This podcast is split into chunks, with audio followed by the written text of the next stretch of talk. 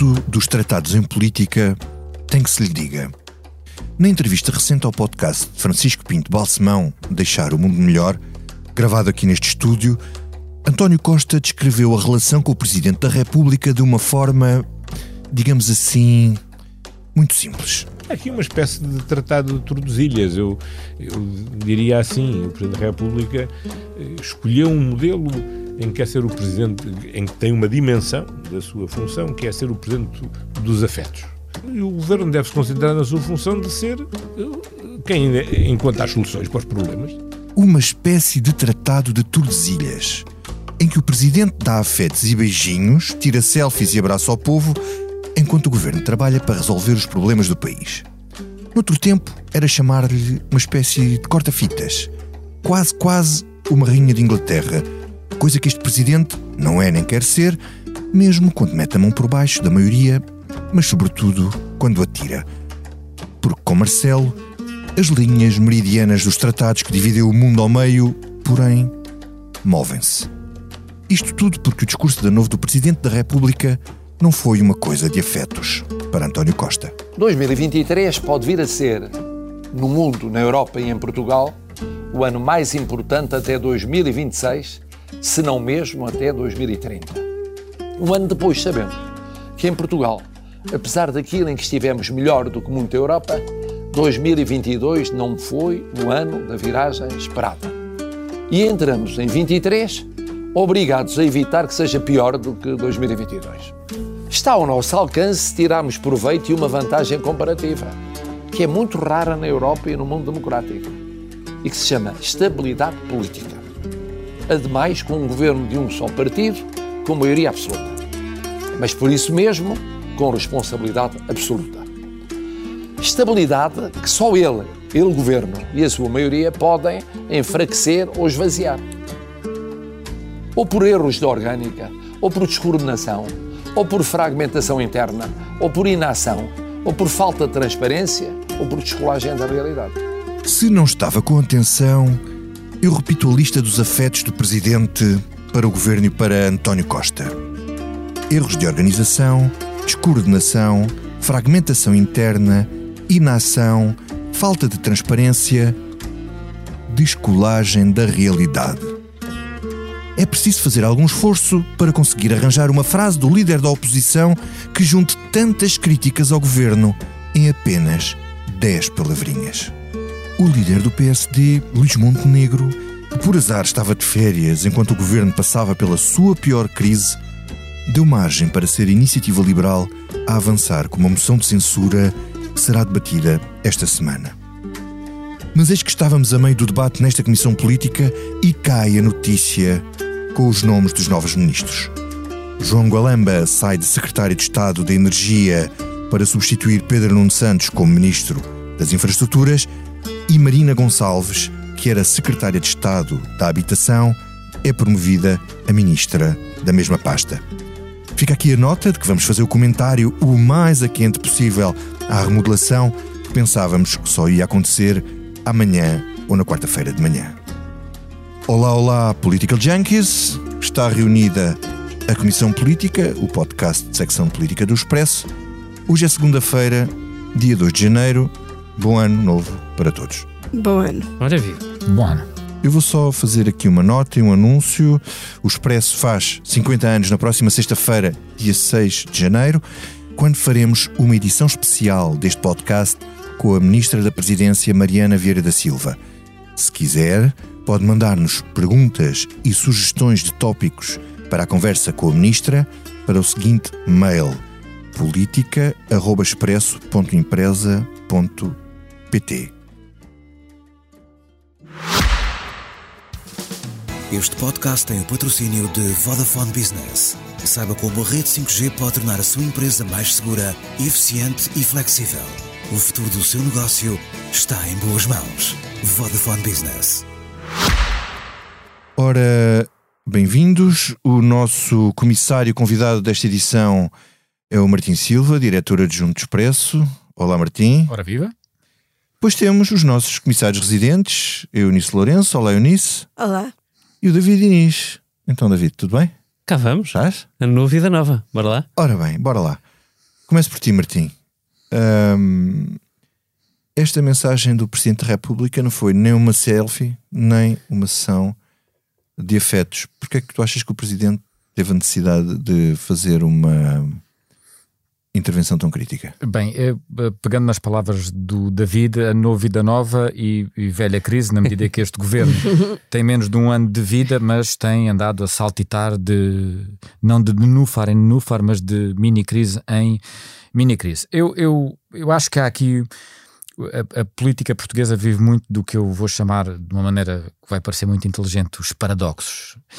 Uh, o primeiro paradoxo é Uh, ainda na última edição de ano do jornal Expresso, a, a, a, secção de política fazia as perguntas para 2023. E a primeira das perguntas que fazia e à qual tentava dar resposta é se o governo se vai aguentar. A própria pergunta parece um paradoxo em si mesma. Se uhum. temos um governo de maioria absoluta, por que raio é que fazemos esta pergunta? Por que raio é que respondemos esta pergunta? E por que raio é que é a primeira pergunta que apresentamos? O que é estranho, porque há uma maioria absoluta, não se percebe, não há um raio que vá cair em cima do governo. Mas a verdade é que a pergunta faz algum sentido pelo, pela sucessão de, eu diria, chamados pequenos e médios uh, casos ao longo dos últimos meses, cujos dedos das mãos e já dos meus pés já não chegam para uh, enumerar. Depois, eu acho que o próprio papel do Presidente da República é muitas vezes uh, um, um, verdadeiro paradoxo. Como esta uh, mais recente crise, e, e até com uma gravidade maior, se quisermos, não necessariamente pelo conteúdo da crise em si, mas pelo volumar de, de missões, pelos seus impactos políticos e tudo mais a que assistimos, o próprio papel do Presidente, eu dizia, tem aqui algo de contraditório. Porque, veja-se, um, Uh, o presidente é o primeiro a esvaziar o balão da mini-crise, dizendo que jamais haverá uma bomba atómica uhum. a propósito dela, quando é o mesmo Marcelo Rebelo de Souza que passou dias sucessivos a alertar para a necessidade a alimentar do, a crise. A, alimentar. Sim, mas não quer dizer que alimentando a crise que vá a seguir largar a bomba atómica. Eh, eh, não, Deve mas tem muita, muita artilharia para gastar até mas, chegar. Mas a... digamos que Marcelo é verdadeiramente uma espécie de política autossuficiente. É, é, é, como se dizia antigamente nas feirinhas: é ele lança as canas, faz a festa, tira os foguetes, recolhe os foguetes, faz tudo. Lança os foguetes e recolhe as canas. Eu peço desculpa, é, é verdade. Uh, mas eu acho que faz a festa, lança os faz foguetes. Tudo. E, e, e ele fez isto. Ele andou dias sucessivos no Natal a alimentar a crise e a dizer a toda a gente, aos mídias, aos políticos, atenção que isto é muito importante. Andou, andou, andou, andou. Tornou-se importante e depois a seguir vem dizer, calma, é importante, mas também não deem demasiada uh, importância. E ao mesmo tempo há um outro paradoxo, se quisermos mais uh, macro, do presidente Marcelo na política portuguesa, porque ele é uma espécie de fiel da balança. Uh, ele vai ser, e já o é, a verdadeira oposição ao governo em 2023. Uh, porque é que é um paradoxo? Da mesma maneira que ele tem sido o grande garante de estabilidade do governo ao longo de todos estes anos. Portanto, ele consegue ser uma coisa e o seu contrário. E Vítor, perceberás isto melhor como que ninguém, como, como grande marce, marcelólogo, marcelólogo, marcelólogo uh, uh, uh, português. eu acho, apesar de tudo que há, deste, do ponto de vista da, da mensagem do Presidente da República, eu repito as tuas palavras iniciais, erros de orgânica, descoordenação, fragmentação interna, inação, falta de transparência, descolagem da realidade. Isto é, é pesado, Isso não é, forte, é muito forte. Não é leve. Eu não me lembro de um Presidente da República uma vez ter classificado assim. Sim, digamos. Uh, se não fosse para dissolver, Imaginemos. nem o Sampaio, nem o Jorge Sampaio, Imaginemos. vocês vão concordar comigo usou palavras com este peso Sim. quando dissolveu, disse que se falou de uma sucessão de episódios. Se fizermos um exercício uh, meramente uh, teórico ou especulativo, imaginemos que tinha sido Cavaco Silva a dizer isto no ano novo. Isto era, era o fim do mundo. O Carme e a Trindade. E portanto, claro que com o Marcelo nós depois também uh, eventualmente relativizamos o próprio peso das palavras, mas, mas isto é pesado. Agora, eu acho, apesar de tudo, que há aqui um risco, e era, era o ponto onde eu queria chegar. O risco é que Uh, eu, eu, não acho que haja que vá acontecer a tal degenerescência acelerada do governo que leva a uma crise já em 2023. Marcos Mendes já falou de 2024, das europeias, etc. Agora, o problema é na confiança política. Isto é, até agora, como tu próprio dizias, Vítor, o António Costa fala de uma espécie de tratado de Tordesilhas. Uhum. Você trata aqui de umas coisas, nós tratamos de outras. Não, você trata dos afetos e dos beijinhos. Mas, é nós é encontramos soluções. Mas Marcelo não está só a tratar dos afetos e dos beijinhos. Pois não, pois e a dada altura, nós não estamos livres de António Costa acordar um dia uh, mal dormido, com sono ou cansado de dar uma resposta torta, de se irritar verdadeiramente com algo que Marcelo faça e, e de dada altura as próprias relações entre eles azedar. E eu acho que aí pode haver uma, um, uma mudança de paradigma, para usar mais uma palavra uh, uh, Começada por para? bonita. Um, agora, uh, em boa verdade, o ano começa de uma maneira uh, inusitada para, para uma situação política que Portugal tem, que pareceria um mar uh, muito calmo e está longe disso. Muito bem. Uh, Eunice, uh, estes paradoxos da política portuguesa encaixam no paradigma do Presidente da República quando ele faz um discurso tão interpelante ao governo e já agora peço-te para escolheres qual é que o, o qualificativo mais impressionante para ti. Se é descolagem da realidade, os É descolagem da realidade. É. É, não só o qualificativo mais impressionante, mas como aquilo, aquilo que desta crise eu acho mais preocupante, Uhum. que é o facto de eh, vários governantes, e se quisermos até o governo como um todo, mostrar uma descolagem da realidade que não lhe permitiu perceber que o facto de uma secretária de Estado ter recebido há poucos meses meio milhão de euros de indemnização de uma empresa intervencionada pelo Estado era um problema político que eh, o governo ia ter, para quem o conhecia antecipadamente, ou que o governo tinha para quem eh, viu a manchete do Correio da Manhã de sábado, dia 24. E, portanto, entre aqueles que sabiam da indemnização e que ainda estamos para saber quem são, além eh, de eh, Hugo Mendes e Pedro Nuno Santos. E entre aqueles que não sabiam e que só souberam com eh, as notícias, ninguém foi capaz de ter um rebate de realidade que mostrasse que estava a perceber que meio milhão de euros de indemnização de uma empresa intervencionada pelo Estado era um problema político e agir rapidamente. E hum, essa falta de noção, essa descolagem da realidade, impressiona-me ainda mais em Pedro Nuno Santos, em quem eu eh, julgaria haver um afinado sentido político e que só eh, percebeu quarta-feira ao fim do dia que eh, eh, tinha saído do governo, que na segunda-feira ainda achava que conseguia passar ao lado deste caso. E a descolagem da realidade é aquilo que eu acho mais grave de acontecer eh, num governo. Até porque aquilo que descola raramente consegue voltar a colar. Este governo não me parece que seja um post-it. Hum. Um, e é preciso uh, é preciso voltar a colar para durar uh, quatro anos. Portanto, é esse qualificativo, não o qualificativo que eu acho mais grave, mas aquilo que da ação do governo eu acho mesmo uh, mais grave. Quanto ao discurso de Marcelo, eu acho que foi um discurso muito adequado às circunstâncias.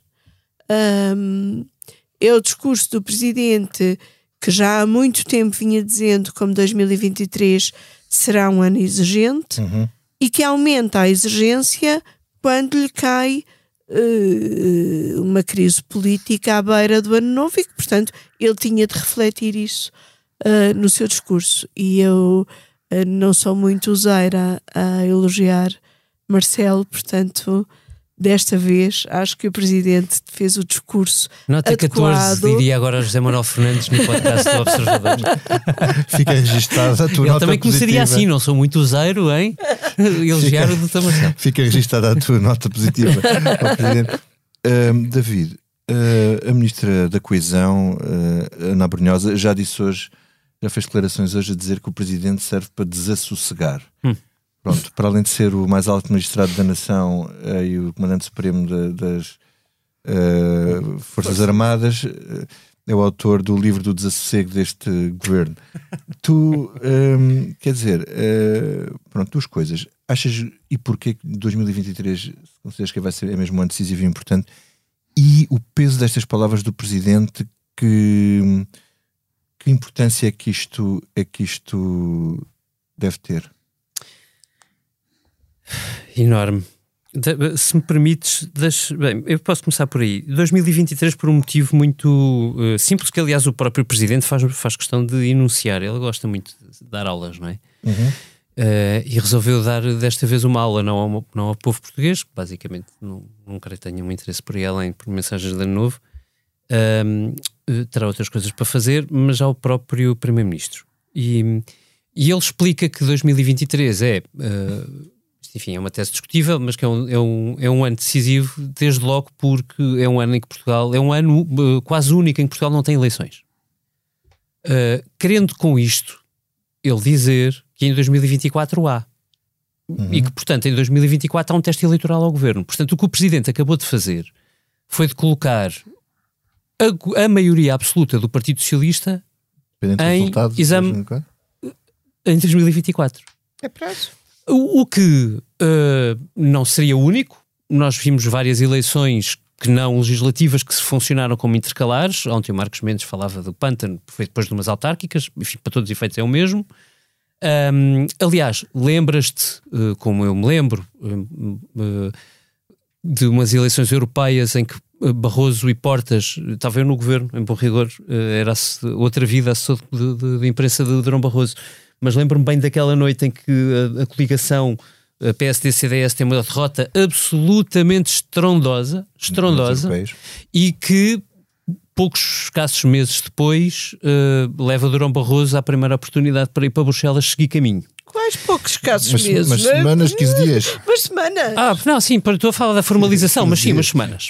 Portanto, eh, não é para mim nada surpreendente que o Presidente o faça, embora a forma como ele o faz seja bastante clara. Mas nunca nenhum governo caiu depois de umas europeias. Que mas normalmente, isso- isso os sempre- governos têm maus resultados Até à primeira europeias. vez nunca, nunca por acontece. exemplo, ganhou, o PSD O ganhou é o aviso. com, com o Paulo Rangel e depois. Ó Vitor, mas o meu ponto não é se vai acontecer, porque imagina, o PS pode perder as eleições europeias e a maioria continuar de pé. Senão, acho que esse nem sequer é o ponto do, do, É do Presidente. bandeirinha, ele assinalar a bandeirinha Daqui até data. ali eu vou estar a medir bem isto e, Uhum. e tirarei lições se tiver de tirar e aquele é o momento. E aquele é o momento, é ele que nos indica. Quer dizer, este 2023 é decisivo porque em 2023 não há eleições, portanto é bom que se ponham a pau para o momento em que exista. E eh, estou a, estou a, estou a ler por alto, mas acho que o Presidente não se importa porque ele passou a vida a fazer isto e acabou como Presidente da República. Depois, Também hum, tensionas? hã? Também tensionas? Ah, porque não? Mas quer dizer, isto uma pessoa nunca sabe. Como, como é que dizem os políticos? De- de- nunca direi que desta água não beberei, não é? Os meus direitos políticos são inatacáveis. Estou a gozar umas tintas para ser presidente.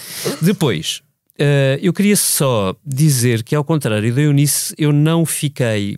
Quer dizer, os meus ouvidos não estalaram com a expressão descolagem da realidade do presidente. Estalaram com a expressão fragmentação interna. Hum. E isto porque nós não estamos numa crise política qualquer dentro do governo. Nós estamos na primeira crise política de onde sai uma aula que não é a aula eh, eh, núcleo duro no sentido eh, ideológico, pragmático do Partido Socialista. Quem sai é afirmadamente, assumidamente, alguém que tenciona candidatar-se a secretário-geral do Partido Socialista, naturalmente não com António Costa como primeiro-ministro, mas logo a seguir. Alguém que quer ser líder do PS e que tem um pensamento político estruturalmente diferente do de António Costa. E isto não é uma crise qualquer. Não é. É- é. A saída de Pedro Nuno Santos abre mesmo um- um- uma barreira tão estrutural Está nesta um- governação há um como o deste- fim da geringonça. Há um antes e quiseres, depois deste governo. de- desta- depois da saída deste, de Pedro Nuno Santos, absolutamente. E agora vejamos e vamos ao, ao- àquele paralelo que foi muito popular durante a semana passada, depois de um artigo do João Miguel Tavares, que era muito divertido, embora não correto, na minha opinião, que é da crise, de como é que isto compara com o fim do santanismo. E vamos lá ver. Bora lá ver, como diz. eh, Vamos lá ver. Ah, Bora lá lá, ver. lá ver. O que aconteceu, ou melhor, Jorge Sampaio só pôde dissolver a Assembleia da República em hum, boa consciência, se vocês quiserem, porque ele sabia que a coligação PSD-CDS, que era maioritária no Parlamento em 2004, portanto, estávamos em 2004, estava a cair. Ok. Estava a cair. E, portanto, o que Marcelo está a dizer a António Costa é atenção ao que vai acontecer dentro do Partido Socialista agora. Porque uma maneira muito simples desta maioria cair é o Partido Socialista estourar. Por dentro, exato. E, e, isto é verdadeiramente a etapa nova. Todas as outras expressões podiam ter sido ditas por todos os comentadores dos últimos sete anos. Esta expressão só podia ter sido dita agora, desde Pedro Nuno saiu uhum. do governo. Uh, Martim, uh, embora permite-me só acrescentar, não há nenhum, ao contrário dessa altura, não há nenhum, não há nesta altura nenhum sinal objetivo de desagregação ou contestação no PS. Não, não, não isto é há. é um alerta, sim, não é, sim, isto não é uma coisa que está a acontecer. Sim, não, o que, o não que, está. Sim, agora, em 2023 há um congresso do Partido Socialista, claro. nós não sabemos qual vai ser a evolução da, da crise, não sabemos como é que, se, quanto tempo é que a guerra perdura, não sabemos como é que o governo continua. Quer dizer, se o governo continua nesta sucessão de e isto é outra nota importante do discurso do Presidente, já agora só para acabar. É que o, o Primeiro-Ministro tinha acabado de dizer 15 dias antes que só houve um caso dos casos e casinhos que ele qualificava grave, que era, que era grave, que era do Pedro Nuno Santos do aeroporto. E o que o Presidente da República vem dizer é: não, desculpem lá, mas e que isto já está para lá de todos os limites. E, e, portanto ele qualifica, ao contrário, todos os casos e casinhos que nós uhum. fomos vendo. Uhum. Deixa-me só, Deixa só dizer o artigo que o Martim, o Martim pediu. Diz lá. Rápido. É assim: o artigo do João Miguel Tavares não era correto e a situação não é comparável uhum. ao, à de Pedro Santana Lopes. Mas foi tão giro. Era muito divertido. Foi, não, não, não, e foi tão giro ouvir Pedro Santana Lopes a falar para vários órgãos de comunicação social nestes dias, a pôr-se em bicos de pés, a fazer várias sugestões. Parece, incluindo e, exatamente, e fazendo sugestões diferentes à medida que ia falando. Sugestões diferentes, hora de demissão do governo, hora de dissolução do Parlamento, Isso. hora de dizer que isto era mais grave, Isso também é um, para, é um paradigma paradoxal. Se quisermos aqui uma. Santana Lopes é sempre, tem sempre este é lado lúdico da política que me diverte. É um satanismo. É um, é um satanismo. é um satanismo. Um, Martim, olha, isto de alguma maneira, o presidente, sempre tão criticado por andar com o governo ao colo, acabou aqui por acaba por abrir aqui caminho à oposição. Uh, mas eu queria te perguntar sobre o PSD, quer dizer, o papel do PSD, o PSD hoje, ainda não, depois da nossa comissão política ser gravada, o presidente do partido há de fazer uma, uma conferência de imprensa ou uma comunicação ao país, ou lá o que é, depois de uma permanente. Uh, comunicação ao país parece-me um talvez seja demais para o líder do PS. Pronto, mas uh, uh, quer dizer, ele nunca repetiu, que eu me lembro, assim, em tão poucas palavras, uma crítica tão forte ao governo como fez Marcelo Rebelo de Sousa. Uh, sim, eu, eu acho que eu pegava aqui numa expressão que fez estalar os ouvidos da Eunice, que é a descolagem da realidade. E, e, e vou colar esta expressão da descolagem da realidade ao PSD e ao líder do PSD. Porque um, é, é, eu acho e não vou fazer defensor do governo porque acho que isto tem corrido manifestamente mal, mas acho que, e é uma coisa que não disse na primeira intervenção, que é uma, um dos garantes de António Costa, pelo menos até 2024, é o estado da oposição. Uhum. Uh, pela negativa, se quisermos. Ou seja, uh, uh, o, problema, o problema aqui, e, e, apesar de tudo, a dada altura, alguém vai ter que olhar para Luís Montenegro e dizer: está bem, já está tempo suficiente para podermos avaliar. E, e, o, e o problema nem é o tempo que lá está, é não haver verdadeiramente um sinal, ou um sinal sério, um sinal que seja sólido ou credível, de que permita aos portugueses, ou se quisermos a uma, uma a um, a um, número considerável de portugueses passar a olhar para outrem como, bem, isto não está a correr bem, podemos olhar para ali. Porque não acontece uhum. isso hoje em dia. Eu não tenho dúvidas nenhumas que não acontece isso. E em boa verdade, isto depois entronca na, na tal necessidade de Marcelo Rebelo de Sousa, funcionando como o fiel da balança do sistema português, tornar-se ele o líder da oposição. Ele torna-se líder da oposição porque não há líder da oposição. Eh, eh, eh, da mesma maneira que ele, durante muito tempo, parece, Marcelo usou o papel de, se quisermos, de alguma maneira, de suporte do governo, quando a solução governativa era uma solução. Ela própria que, claro que nós, hoje em dia, olhando para trás, dizemos foi sólida, aguentou aquele tempo todo, mas todos os anos havia a discussão do orçamento, todos os anos se ameaçava, etc. E, portanto, Marcelo serviu ali como garante de, atenção, eu sou o respaldo último disto. Uh, e a verdade é que, nesta altura, quando nós vemos Marcelo como líder da oposição, que causa desgaste ao governo, isto aparentemente seria bom para a oposição, mas não é. Hum. Mas não é porque enfraquece e diminui o próprio líder da oposição. E é pouco compreensível. Um, eu tenho o maior dos respeito pelas férias das pessoas, mesmo. E de facto, o Luís Montenegro estava uh, de férias quando isto aconteceu. Eu, também estava. Uh, e, e, portanto tenho compreensão pelas férias, mas eu acho é que é incompreensível é a inação do partido enquanto uhum. tal. Uh, uh, uh, lembremos, e todos que estão aqui à volta desta mesa se lembram, quando Portas era líder da oposição, não sei se pode dizer assim, mas quando Paulo Portas era líder da oposição e pegava num tema, ele só largava o osso quando a, quando Sim, a carne e não ia estava, de férias. Quando a carne estava em agosto nunca ia de férias. David, estavas aqui a dizer e, que não estavas a discordar e, qualquer portanto, coisa. Ou seja, eu acho que uh, Monte... É, a aventura ocupa agora o lugar de Portas. O, o, o, o, Costa tem os cacos para colar, como dizia bem a Eunice. Uh, mas verdadeiramente ele pode dormir descansado enquanto a oposição não fizer muito mais do que tem feito até aqui. David. Então, três notas. A primeira para dizer que o, o, o Marcelo é um bocadinho como. O Marcelo aplica-se aquela, aquela pergunta de o que é que nasceu primeiro, se foi o ovo, se foi a galinha. Porque eh, há sempre a sensação de que o presidente age consoante a temperatura que mede, ou seja, consoante ou as sondagens, ou as, as opiniões que lhe chegam, ou as, as críticas que houve na rua, ou, e, e, eu, honestamente, nestes momentos em que, ele, em que, tem uma, em que há uma viragem muito uh, visível de uhum. atitude do presidente, eu, eu acho que ele funciona ao contrário. Eu acho que ele pressente que há alguma coisa que está a mudar. Uhum. E, e, e, ele, quando sente que há alguma coisa que está a mudar, ele, ele tendencialmente acaba por se atravessar uh, com alguma coisa que serve de. Não é bem de travão nem de chapéu de chuva, um bocadinho pelo contrário, mas uh, sinalizando que ele está ali e, hum. e que percebeu que há. E, e, portanto eu fico mais curioso para perceber as próximas sondagens, para perceber até que ponto é que o instinto do presidente se, se materializou alguma coisa com esta nova crise tu achas, tu não achas ou não? Este, este, esta capacidade interventiva não pode ter a ver com a, com a sondagem que saiu agora também, que teve também, o respaldo do povo? Também, eu lembro-me que tu disseste na semana passada que, que, falaste um bocadinho da sondagem e de que, que, ele gostava sempre de reagir conforme as sondagens. Eu admito que sim, que ele se tenha olhado para a sondagem, tenha percebido que, que as pessoas já esperam ou esperam dele uma outra coisa que não só um, alguém que está a amparar. Mas, mas acho que há mais qualquer coisa do que isso, se ele não percebesse que isto tinha tocado um ponto sensível, eu acho que o Marcelo não faria uma coisa tão agressiva.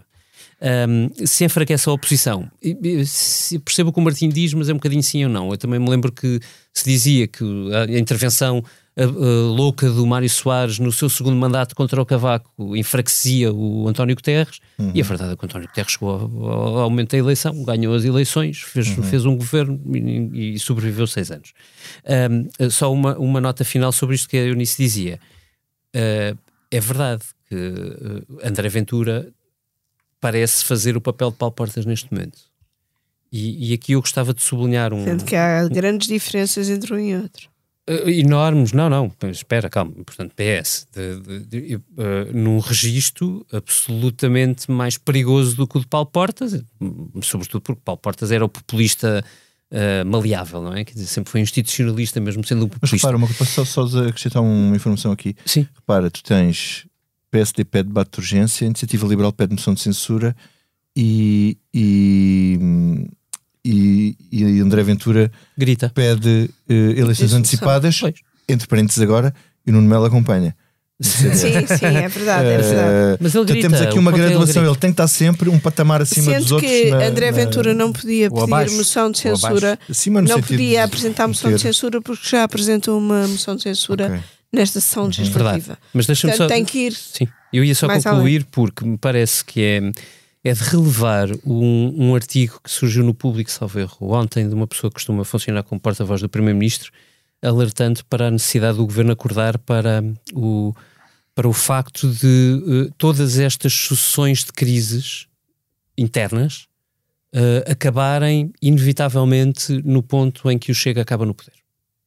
Uh, e eu, eu, li aquele artigo com toda a seriedade com que, com que leio a, a autora, mas, mas isso fez-me lembrar exatamente o contrário, que é no momento em que Marcelo tiver que decidir alguma coisa sobre usar ou não uma bomba atómica, Marcelo vai olhar para isso. Uhum. E, e, atenção, ao contrário do que disse Luís Marques Mendes, é tudo menos previsível. Mesmo que o governo continue em desacelerada alucinação, que cheguemos a 2024 e que o PSD tenha uma maioria absoluta. Muito, muito, muito improvável. Martim, como é que tu vês esta perspectiva de, de evolução de. Enfim, o que é que o PSD tem que fazer para ocupar o espaço de um partido de oposição que agora está entalado entre uh, o estilo do Chega e quer se manter como um partido credível para ser governo? Bem, eu se soubesse isso, uh, candidatava-me líder da oposição e não tenho mesmo qualquer uh, pretensão uh, sequer. Podem estar descansados. A, alô, alô. Não, mas eu PSD, acho, podem estar descansados. eu acho que há um ponto para ser intelectualmente sério. Há, um, há, uma coisa que tem que se dizer, que é quando há uma maioria absoluta, quando há um líder como António Costa, um, qualquer líder da oposição teria sempre enormes dificuldades em afirmar-se. Primeiro ponto, isto é, não é automático uh, de todo em todo, isto é, é muito difícil a travessia do deserto uh, uh, com uma maioria absoluta. E o segundo ponto, a Eunice aflorou aqui, o David também falou, um, atualmente o líder do maior partido de centro-direita está relativamente entalado com o surgimento do populismo radical de direita em força em Portugal o que lhe diminui o espaço, dificulta a ação. Uh, cada vez que ele falar de maneira moderada e sensata, tem outra pessoa ao lado aos gritos e as pessoas vão ouvir a outra. É sempre difícil. Isto em benefício de Montenegro ou de qualquer outro líder uh, a que fosse. Agora, o que, a percepção que eu tenho, e, e, e a percepção que eu tenho, eu lembro-me quando Montenegro chegou ao poder. Eu disse uma frase, não, não, não estou a autocitar por uma razão qualquer, mas eu lembro-me de ter dito isto, que era uh, eu não sei se uh, uh, Jorge Moreira da Silva seria ou não um bom uh, líder do PSD e eventualmente um bom líder do país, mas eu, eu tenho a certeza absoluta que Montenegro nunca será. E a verdade é que estes meses confirmam isso. Aquilo é manifestamente. Um, Insuficiente. Uh, é pouquinho, é pouquinho. E, e, e, e, podemos até achar como eu próprio achei durante muitos anos, por exemplo, que o Dom Barroso era pouquinho. E a verdade é que a degenerescência do poder então vigente foi tão rápida que acabou por lá uh, chegar. Passos Coelho também chegou com a, com a queda de Sócrates e outros. E, portanto, pode sempre acontecer uma dessas reviravoltas da história. Agora, não há nada que nos indique, por exemplo, que Luís Montenegro, nesta altura, está a preparar três, quatro, cinco bandeiras seja na, na saúde, na educação, na, na, eh, na, justiça, na administração pública, na segurança social, na demografia. Alguma coisa para dizer que nós possamos olhar que não seja, por exemplo, os cartazes na rua a dizer nós não gostamos pensões. Uhum não há uma pessoa moderada que possa olhar para aquilo e acreditar. ninguém pode prometer Ele está a desintoxicar-se do, do, do pacismo. E ainda. o problema disso é que isso pode servir para, a curto prazo, ir-se aguentando e esperar que o poder vigente caia, mas é pouco, é pouco. E a dada altura, nós nos Expresso escrevemos isso há pouco tempo, que é a dada altura, e era com a viragem do ano, vão começar a surgir, e é inevitável, vozes à direita ou no centro-direita a dizer, caros amigos, acender bandeira amarela porque isto está mal no governo, mas nós temos que fazer mais. Bom, e nada como sermos atropelados pela atualidade. Uh, acabamos de saber que neste momento uh, souber-se os nomes dos, dos uh, novos ministros, não, mas dois. Uh, João Galamba sai de secretário de Estado de Energia para o Ministério das Infraestruturas para substituir Pedro Nuno Santos e a ex-secretária de Estado da Habitação, que estava no mesmo Ministério, é promovida a ministra. Uh, reações ainda a quente. Uhum. David, ainda não tivemos tempo para pensar muito, mas diz, o que, que, é que isto significa? Não, sabes que é uma coisa muito interessante nisto, e, e temos a Eunice Lourenço a voltar de um súbito ida, uma súbita ida ao back-office back do, Expresso para publicar a notícia muito rapidamente, mas um, uh, eh, enquanto aqui esperávamos um bocadinho em pausa pela, pela Eunice, uh, ocorreu-me que na semana passada correu aqui nos, na, no Expresso uma tese. Uh, uh, não vou dizer que era do diretor do Expresso, porque pronto, é chato estar a dizer estas coisas em direto num podcast, mas foi ele que achou que isto fazia sentido. Estou a brincar, evidentemente, tenho gosto em dizer que foi o João. Um, ehm, de que uh, o que seria inteligente para António Costa para não haver um, um enorme problema no Partido Socialista seria trocar Pedro Nuno Santos por alguém da ala de Pedro Nuno Santos. E ele chegou a falar de promover João Galamba a ministro e cá está. E, e, eu acho que a explicação. Era pôr Eduardo Cordeiro nas infraestruturas e João Sim, Galamba um subir a Ministro do Ambiente. Era um bocadinho diferente, mas, mas, mas a tese ia dar ao mesmo. E, e, eu acho que é, essa será seguramente a chave de leitura mais unânime dos próximos tempos. Uh, há aqui claramente uma tentativa de António Costa não perder o pé dentro do Partido Socialista, e sobretudo aquela desagregação Pedro... que estava a falar o, o Presidente. A gente falou. sim, sim, sim, sim, precisamente. Para não mostrar essa desagregação. Precisamente. Com uh, dois requintes Uh, o primeiro é que, tal como já foi para Pedro Nuno Santos, uh, isto não deixa de, de ter um, uma, um cabete explosivo, porque dizer a alguém da ala esquerda que vai tomar conta da privatização da TAP, uhum. quer dizer, foi tão mal para Pedro Nuno Santos que acabou por cair com uma coisa paralela a ela, mas, mas dentro da TAP, não é? O motivo está dentro da TAP. Uh, como uh, cairá, será difícil de gerir para João Galamba, também da ala esquerda, também um, um uh, como é que lhes chamavam? Os, os jovens turcos? Os jovens turcos, obrigado Eunice Lourenço, exatamente, uhum. os jovens turcos PS, portanto não, é, não será fácil, o dossiê é muito pesado, muito difícil, turcos. é verdade, mas já vai explicar isso melhor do que eu. uh, agora, com um segundo requinte de lhe tirar uma pasta uh, de, uh, em que Pedro Nuno apostava muito, tal como na ferrovia, para dizer no final do processo que tinha feito um bom trabalho. E depois, enfim, saiu agora, nem sequer conseguirá dizer isso um, que é a da habitação. A, a habitação é um dos Isto é problemas é centrais. Para dar mais visibilidade?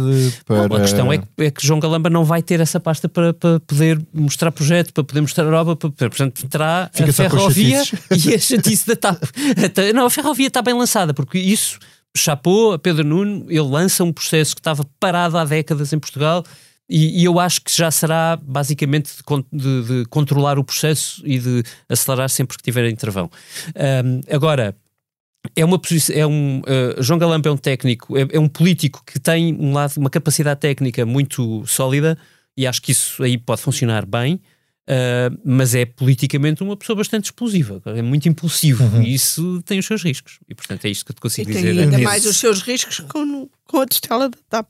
Eunice, uh, tu achas que isto é uma, uma obra para João Galamba agarrar. João Galamba, como o David estava a dizer, é conhecido por ser muito impulsivo. Uh, estava neste momento a conferir faturas uh, como Secretário de Estado de Energia, conferir faturas da, da, da Endesa. Uh, como é que tu vês esta promoção? Eu vejo com grande preocupação não pelas capacidades de João Galamba, acho que isto será um teste grande para João Galamba, mas uh, a minha, o meu ceticismo não vem da figura, uhum. vem de, mais uma vez, António Costa resolver ou tentar resolver os problemas do seu governo, fazendo secretários de Estado subir a ministros. Portanto, resolver mais uma vez por dentro, não dando grandes mostras de conseguir eh, ter capacidade de recrutamento fora uhum. e de uh, arranjar aqui soluções que nos surpreendam. Um, Bom, surpreende, não? Não surpreende. Que, que surpreendam pela positiva. Hum. uh, no sentido de, uh, olha, conseguiu este nome, uh, que interessante, nunca tinha pensado nesta pessoa para este cargo, pode ser.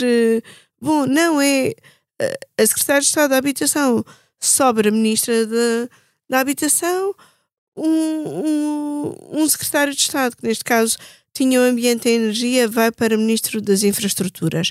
Isto vai colocar aqui ainda mais um alargamento da remodelação, porque eh, ao tirar Galamba eh, do Ambiente e Energia, eh, faz com que Eduardo Cordeiro tenha de vir a escolher pelo menos mais um nome, se não mesmo mais dois nomes para o seu ministério, porque Eduardo Cordeiro poderá vir a optar por voltar a separar ambiente e energia, que foi, uhum. aliás, uma das críticas um, quando João Galamba ficou com as duas, uh, com as duas pastas. São conflituantes, porque há muito quem defenda que devem, que devem estar separadas.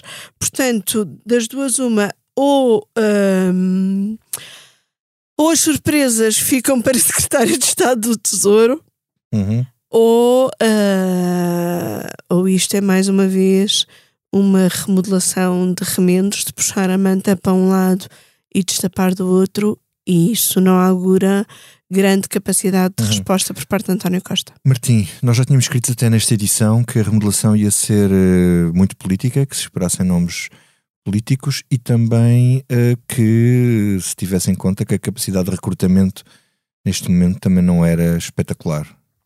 Só faltava o nome, mas estava lá tudo. É também, não, também não, também não, também não. algumas uh, breves notas. Um, o governo já era mastodôntico e ainda mais mastodôntico fica, passa, salvo erro, de 17 para 18 o número de ministros, na medida em que agora é separada uma pasta.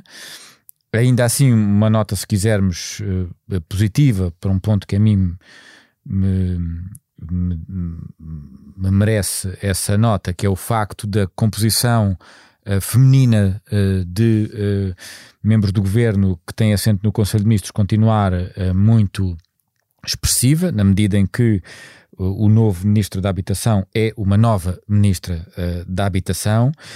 E, uh, finalmente, para não me alongar até com o que a Eunice disse a propósito da, da, da escolha de um secretário de Estado para ministro de outra pasta e, e isto ser tudo parecer um o problema não é serem remendos, é serem remendos já sobre remendos e, uhum. portanto, a dada altura uh, as calças já estão muito uh, descozidas, já são mais buracos do que os remendos propriamente dito. Ainda assim, uma nota para o facto de passar a haver uma ministra da Habitação eu acho uh, relativamente estranho, mas ao mesmo tempo revelador do que tem acontecido ao governo, o facto de, com menos de um ano de vida, se mudar a orgânica. Isto é. Uh, São os tais vícios originais de que falava é, é, Presidente da República. Alguma coisa não estava uh, bem, não só na escolha dos nomes, mas na efetiva na condição política uh, das pastas. E, portanto, a necessidade agora de colocar a habitação como Ministério Autónomo, que até me parece uma boa ideia, Uh, mas destapa um problema, para usar a expressão de Eunice, é que aparentemente o governo estava mal feito, uhum. não só na escolha dos nomes, mas na orgânica. Sim, na falta de secretário de Estado adjunto do Primeiro-Ministro e agora na orgânica. E, e eu e... lembro que a habitação tem uma das maiores fatias de PRR. O governo tinha colocado como uma meta na habitação uh, uh, haver habitação digna para todos até aos 50 anos do 25 de Abril. Essa meta já derrapou e já derrapou com Marina Gonçalves uh, na pasta, vamos ver se como ministra é capaz de fazer melhor do que como secretária de Estado. Sim, é, é, exatamente. Eu acho que a tua nota aí é, é, é paradigmática da importância uh, da pasta, da pouca atenção e eventualmente do pouco peso político que a secretária de Estado, agora ministra, pode uh, revelar. Uhum. Mudando de assunto, um comentário rápido ao facto do Primeiro-Ministro ter dito aqui neste mesmo estúdio que Uh, em outubro de 2026 verei ficarei na liderança do PS. Vamos, vamos ouvir o som. Em outubro de 2026 verei o que é que irei fazer eh, a seguir, ou antes disso, de outubro, antes de outubro de 26, tenho logo, desde logo de decidir se, se mantenho na liderança do PS, se não me mantenho na liderança do PS. David.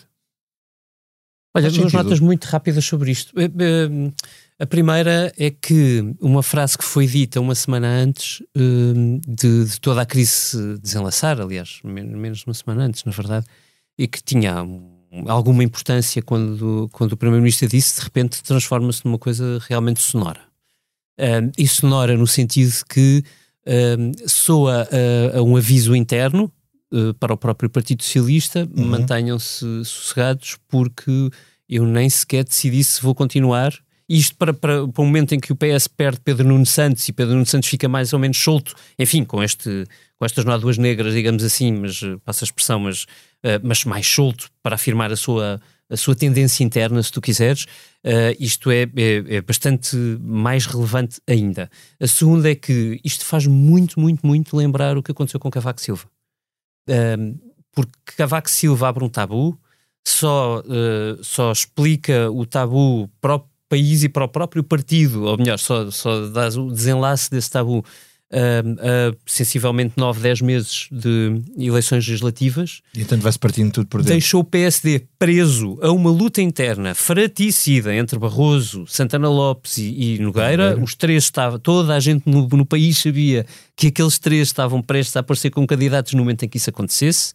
Uh, e, e depois foi o que se viu. E o que se viu não foi nada bom para o PSD. E, portanto, eh, enfim, pode sempre dizer, alegar que passado tanto tempo de Cavaco seria difícil ser melhor, mas a verdade é que hoje as circunstâncias, o país, tudo é bastante diferente e eu acho que as coisas podiam ser conduzidas de outra maneira. Uh, o que isto torna claro é que estes próximos quatro anos de PS vão ser imensamente interessantes de seguir. Eunice. Eu acho que, por um lado, poderíamos pensar que António Costa não podia dizer nada de muito diferente. Uh, porque eh, quer muito uh, desmentir a ideia que se uhum. assentou um bocadinho de ele eventualmente ir para a Europa e, portanto, ele acaba por ter sempre de dizer que está aqui para ficar, para cumprir o seu mandato, mas ele poderia ficar por aí e não é por aí que ele fica. Uh, António Costa, na entrevista, deixa em aberto a possibilidade de ser candidato às legislativas de 2016. E ele poderia dizer em 2000, 2026. Em 2026 terei 11 anos de Primeiro-Ministro, penso que é tempo suficiente. No Congresso do PS 2025 tratarei de começar a preparar a minha sucessão. Mas ele não disse isto. Mas ele não disse isto. E ao não dizer isto, uh, deixa em aberto essa possibilidade de em 2025 voltar a ser candidato à liderança do PS, voltar a levar o PS a legislativas em 2026 e depois então, ganhando ou perdendo, decidir o seu futuro. No meio disto tudo, também gosto sempre de pensar que como nós vimos nos últimos anos, uh, planos a longo prazo mudam com a realidade uhum. e, portanto, não sabemos nós o que virá até 2026. Politicamente é relevante ele dizer isto, tornou-se ainda mais relevante, como dizia o David, uhum. com a crise política instalada. Martim. Uh, eu tenho duas ou três palavras uh, com o cardápio de trapalhadas, com uma recessão e com uma guerra uh, na Europa, tudo o que seja antever um futuro político mais menos imediato, mais imediato é, é completamente um exercício teórico especulativo. Eu, ao contrário do início, acho que a, a Costa dificilmente poderia dizer outra coisa e, e, uhum. e muitas vezes nós estamos quase a trabalhar em, em construções porque era o contrário. Se o, Primeiro-Ministro disser a 3 ou 4 anos de distância: Olha, eu em 2026 vou-me embora, no dia seguinte no PS já ninguém ouve. Ninguém ouve. Já ninguém ouve, já ninguém o respeita. E portanto, a questão é: eu acho que ele, ninguém sabe, e ele próprio provavelmente não sabe, o que é que fará daqui a 4 anos. É normal. Eu não sei como é que uma pessoa sabe daqui a 4 anos onde é que estará, que condições físicas, físicas, morais, anímicas não, terá. Agora, é... politicamente, ele não pode dizer nem que é concorro, porque falta muito tempo, e não sabe, e, aí ninguém se pode comprometer, e também não se pode dizer que se vai embora sob pena da sua autoridade ficar completamente minada. Portanto, a, a resposta é sempre uma resposta que permite que nós uh, elaboremos em cima dela, e mas ficaria que tem... ainda mais minada com a saída de Pedro Nuno Santos do, do E, portanto, em boa verdade, uh, uh, quer dizer, nós próprios em 2026 vamos olhar para os jornais de agora e já passou tanta coisa até lá. Deixa-me só acrescentar um ponto que, que enfim, isto é futurologia, mas lá está, já estamos numa de Marcelo, uh, o que é?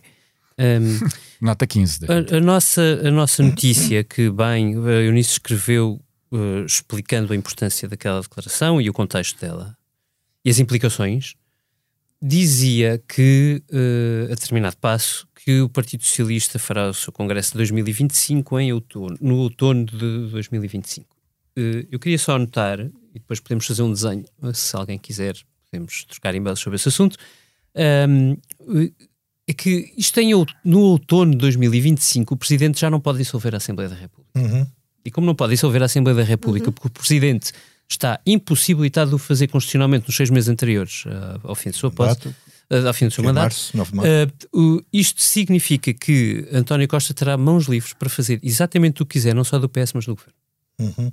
E, e, por aqui me fica. Naquela janela entre outubro, entre outubro e março. Exato. Sendo que isso vai ser um grande debate nas presidenciais. Janela e, e o que é que o Pedro Nunes. Eh, foi um, devíamos acabar assim.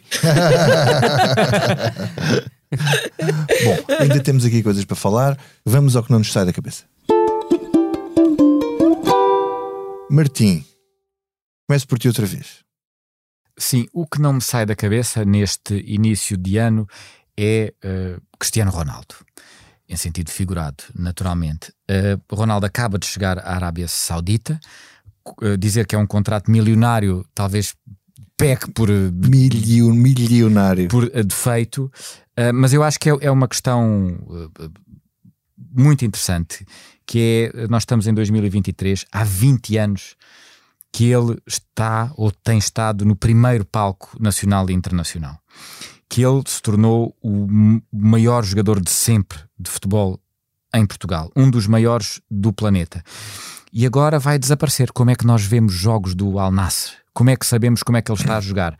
Voltará a jogar na seleção? Eu, eu, eu acho eu, eu, lamento o ocaso, mas o ocaso é da vida, mas a forma como aconteceu este ocaso, mas ainda assim estou curioso para perceber o que é que vai acontecer a Ronaldo pelas Arábias. Mudando completamente de tema, Eunice, o que é que não sai da cabeça? Olha, não me sai da cabeça uma frase do Papa Bento XVI em Lisboa, a 12 de maio de 2010, no Encontro com o Mundo da Cultura, em que ele disse: Fazei coisas belas, mas, sobretudo, tornai as vossas vidas lugares de beleza.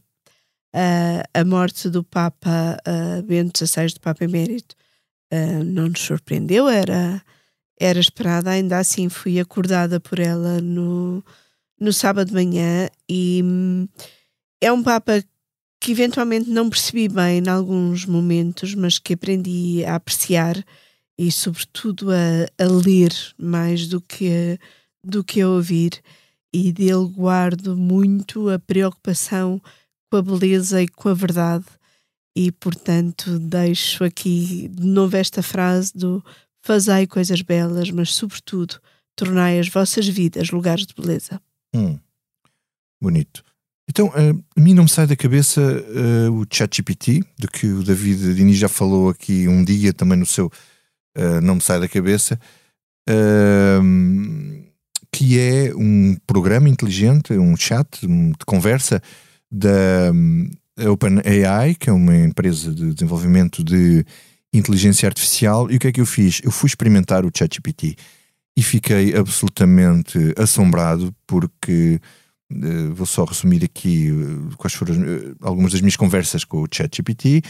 Uma delas foi sobre uma doença crónica que eu tenho e eu perguntei-lhe se havia desenvolvimentos recentes na ciência para essa doença crónica. Pois o ChatGPT em português respondeu-me em português correto Uh, o ponto da situação e, e, e em que estava uh, os tratamentos para essa uh, doença em termos bastante sensatos e bater tudo certo com aquilo que era a informação que eu tinha. Então não me deu grande informação adicional, mas deu informação correta e, e, recomendou também alguma prudência para consultar um médico, não basear só naquilo que via na internet. Lá.